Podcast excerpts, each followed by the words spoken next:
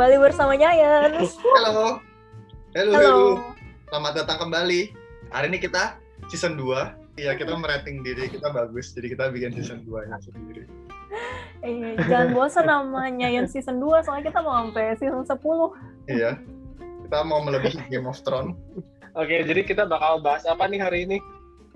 Jadi hari ini berkaitan sama yang baru aja in belakangan, yakni Ramadan. Oh iya benar. Idul Selamat, Fitri semuanya. ya, selamat Idul Fitri semuanya. Mohon maaf lahir dan batin.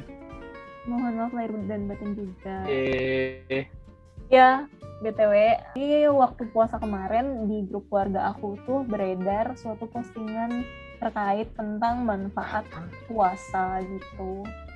Artikelnya kayak gini, aku bacain ya. Konsep autofagi adalah membuat tubuh lapar. Ketika tubuh se- seseorang lapar, maka sel-sel tubuhnya pun ikut lapar. Sel-sel yang lapar ini akan memakan sel-sel dirinya yang sudah tidak berguna lagi atau sel-sel yang telah rusak atau sel mati agar tidak menjadi sampah dalam tubuh. Dengan demikian, sel-sel mati ini tidak akan menghasilkan sesuatu yang bisa membahayakan tubuh. Jadi, tubuh orang yang berpuasa akan membersihkan diri sendiri. Ilmuwan bernama Yoshinori Osumi ini telah membuktikan dan menemukan bahwa ketika seseorang lapar, dalam kurung puasa, dalam jangka waktu tidak kurang dari 8 jam dan tidak lebih dari 16 jam, maka tubuh akan membentuk protein khusus di seluruh tubuh yang disebut autofagosom. Autofagosom tersebut bisa dianalogikan sebagai suatu sapu raksasa yang mengumpulkan sel-sel mati yang tidak berguna dan bisa membahayakan tubuh untuk dikeluarkan. Sel-sel mati ini banyak dihasilkan oleh sel kanker dan sel berbentuk kuman dalam kurung virus atau bakteri penyebab penyakit. Protein autofagosom tersebut menghancurkan dan memakan sel-sel berbahaya tersebut, lalu mengeluarkannya. Sebagai kesimpulan dari riset ini, Dr. Yoshinori Osumi menyarankan agar seseorang bisa menjalani praktek melaparkan diri atau puasa dua atau tiga kali dalam seminggu. Penelitian ini telah memenangkan penghargaan Nobel kedokteran kepada Dr. Yoshinori Osumi atas riset yang ia namakan autofagi. Sebenarnya artikel ini ada benernya sih, cuman ada yang misinformasi juga, bisa kita review juga apa yang benernya. Soalnya kan sebenarnya lumayan menarik tuh kayak puasa tuh oh bermanfaatnya karena ada alasan ilmiahnya gitu karena autofagi. Yang pengen aku highlight itu di sini yang pertama eh, konsep autofagi itu katanya membuat tubuh lapar. Eh, Sebenarnya kebalik kalau misalnya tubuh lapar baru autofagi bukan sebaliknya.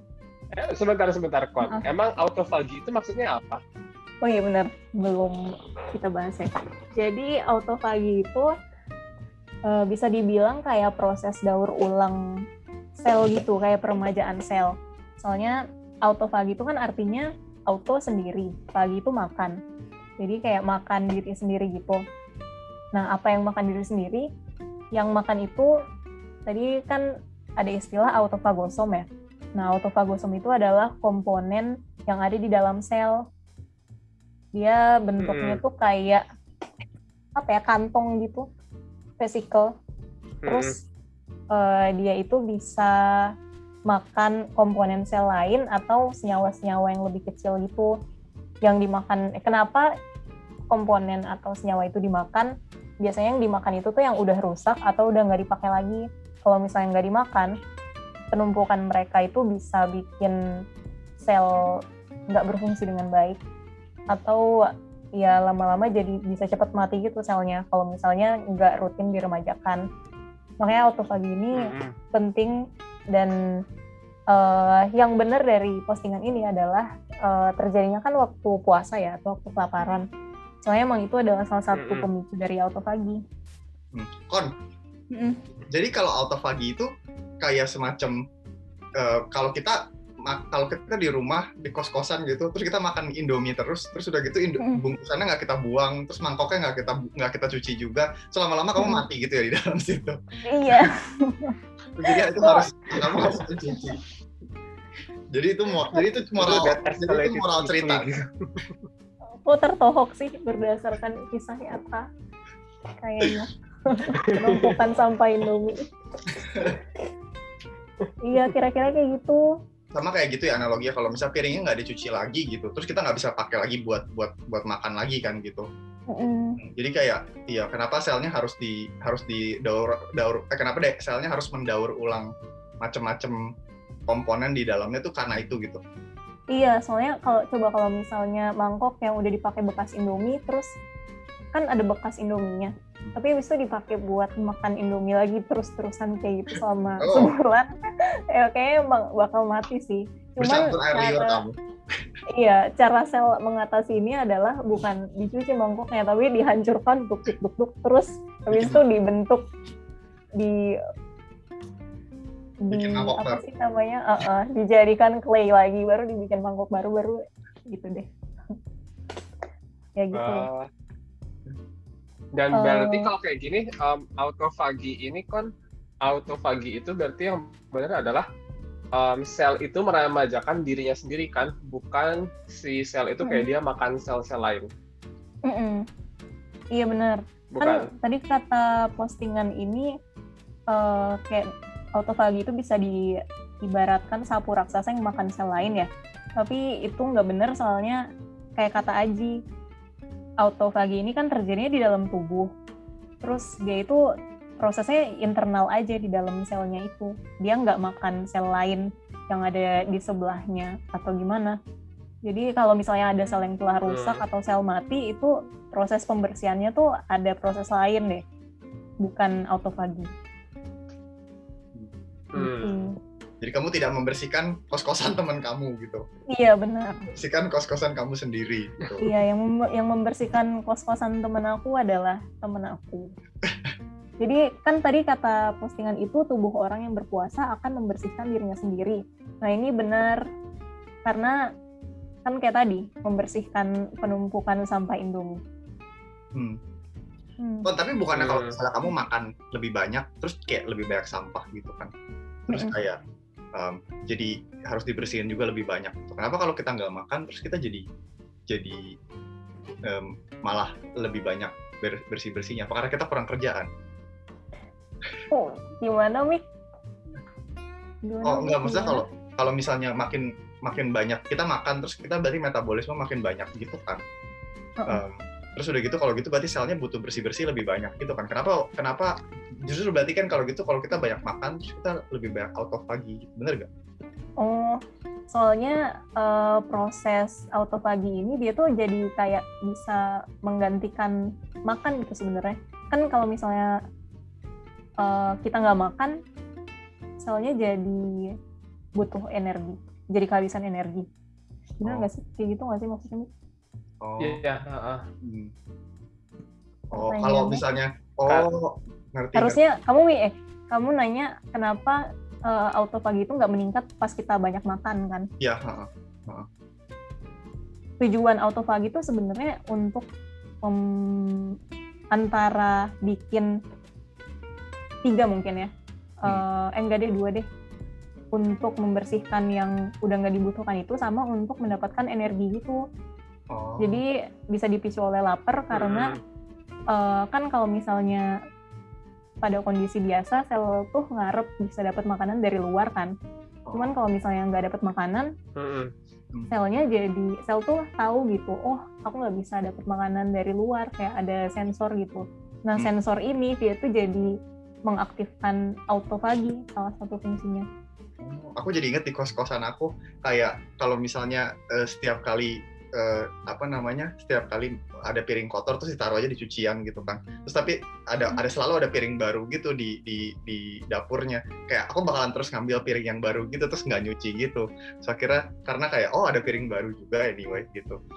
Em, iya tapi kayak karena karena nggak ada piring baru terus kayak oh no harus nyuci gitu. Terus jadi kayak nyuci Hmm, akhirnya. Ah, bisa bisa bisa. Ya jadi kayak gitu kali maksudnya sepertinya bisa jadi sel itu sama kayak kita. Kalau misalkan nggak kepepet, dia pasti bakal cari cara yang gampang daripada cara yang susah. Karena autofagi itu lebih susah daripada kalau misalkan eh, dia ngambil makanan dari luar aja gitu. Kayak ngambil asupan Mm-mm. makanan dari sesuatu yang kita makan. hmm. Kalau misalnya eh, kita makan sel kita eh yang kita makan itu eh belum menjadi sampah nggak langsung jadi sampah gitu di dalam tubuh kita. Kayak pertama mereka jadi barang-barang dulu kan jadi piring dulu. Sama bisa juga dijadiin sim cadangan makanan gitu. Baru setelah piring itu lama dipakai baru harus dibersihkan dengan autofagi oh. Jadi kayak tubuh kita tubuh kita kayak kalau dikasih makan dia akan memilih sebelum dia beresin makanannya langsung dia kayak bisa milih untuk kayak oh simpan dulu gitu. Dan itu nyimpan nyimpannya mm-hmm. bikin bikin kadang-kadang kelebihan ya terlalu banyak gitu ya kayak semacam terlalu banyak menyimpan lemak terus menjadi buncit gitu. Iya. Ibaratnya dia uh, jadi mangkok yang ditumpuk dengan rapih dulu gitu kayak harus dipakai sampai dia berantakan baru uh, autofagi itu bisa terjadi. Hmm. Oh iya pemicu dari autofagi bukan cuman kelaparan ya, kayak ada yang lain-lain juga. Dan makanya uh, waktu berantakan walaupun misalnya masih ada makanan bisa aja autofagi itu terjadi gitu pada saat ada makanan. Oke oh. lanjutkan. Oke lah, terlalu banyak. Aku terlalu banyak bertanya. Iya terus uh, kan kata postingan itu ilmuwan yang bernama Yoshinori Osumi ini membuktikan waktu puasanya kapan gitu dan dengan penelitian ini beliau mendapatkan Nobel. Nah ini agak berlebihan sih interpretasinya. Yang pertama eh, yang membuat Yoshinori Osumi ini dapat Nobel sebenarnya itu bukan cuma satu penelitian doang, tapi kayak karena emang fokusnya di autofagi dari tahun 90-an tuh meneliti autofagi dari yang dasar banget gitu. Sampai sekarang uh, banyak ya orang bisa meneliti autofagi dengan lebih detail terus jadi orang-orang jadi tahu autofagi ini penting dan nyambung ke banyak proses-proses lain. Karena itu beliau dapat Nobel gitu. Terus penelitiannya itu nggak sedetail waktu puasanya harus berapa buat bisa mengaktifkan autofagi mungkin ini harus diteliti dengan lebih detail ya. Aku nggak tahu udah ada penelitian kayak gini atau enggak di manusia. Tapi ya sebenarnya kesimpulan yang bisa kita tarik secara general itu puasa itu baik. Salah satunya karena autofagi gitu. Hmm, tapi tidak hanya karena autofagi saja. Hmm, hmm, hmm. banyak yang kepicu pasti karena proses di dalam manusia kan kompleks dan saling berhubungan gitu. Hmm, hmm jadi kesimpulannya apa? Kesimpulannya apa? Kesimpulannya apa, guys? Kesimpulannya di dalam tubuh kita itu ada suatu proses yang teraktivasi kalau misalnya kita kelaparan yang bisa ngebantu tubuh kita mendapatkan energi gitu. Makanya mungkin kalau misalnya puasa kan nggak semerta-merta jadi lemes waktu siang-siang. Bisa jadi itu hmm. karena kita uh, diasup oleh autofagi ini yang ngasih kita energi juga. Gitu. Jadi Dan karena kita uh, punya eh, cadangan makanan juga kan. Mm -mm. terus sebenarnya nggak harus kayak puasa per se gitu. Sebenarnya kalau misalnya kita makan biasa nih tapi di antara makan itu kita nggak ngemil sama sekali itu juga bisa jadi cukup memicu autofagi. Intermittent hmm. fasting. Oh jadi kayak makan hmm. terus nggak makan sama sekali gitu ya? Mm -mm kayak di antara waktu makan pagi sama makan siang dan makan apa-apa lagi gitu. Hmm. Jadi sekarang jadi sekarang kita jadi sekarang kita semua harus puasa. Puasa men-trigger autofagi buat beres-beres dari sampah dan itu menyehatkan. Titik. Oh, Oke, kesimpulan dari Out of nowhere gitu kan sih. Jadi dia terlihat sangat sangat bijaksana sekali. Jadi um, sekian ngobrol-ngobrol Giants episode 1 season 2 ini. Terima kasih Kokon karena udah menjelaskan dengan baik konsep dari autofagi dan kenapa um, puasa itu bagus. Hmm. Ya. Sekarang Aji mau undur diri. Kita semua undur diri, Mika undur diri juga. Kokon undur diri. Sampai jumpa.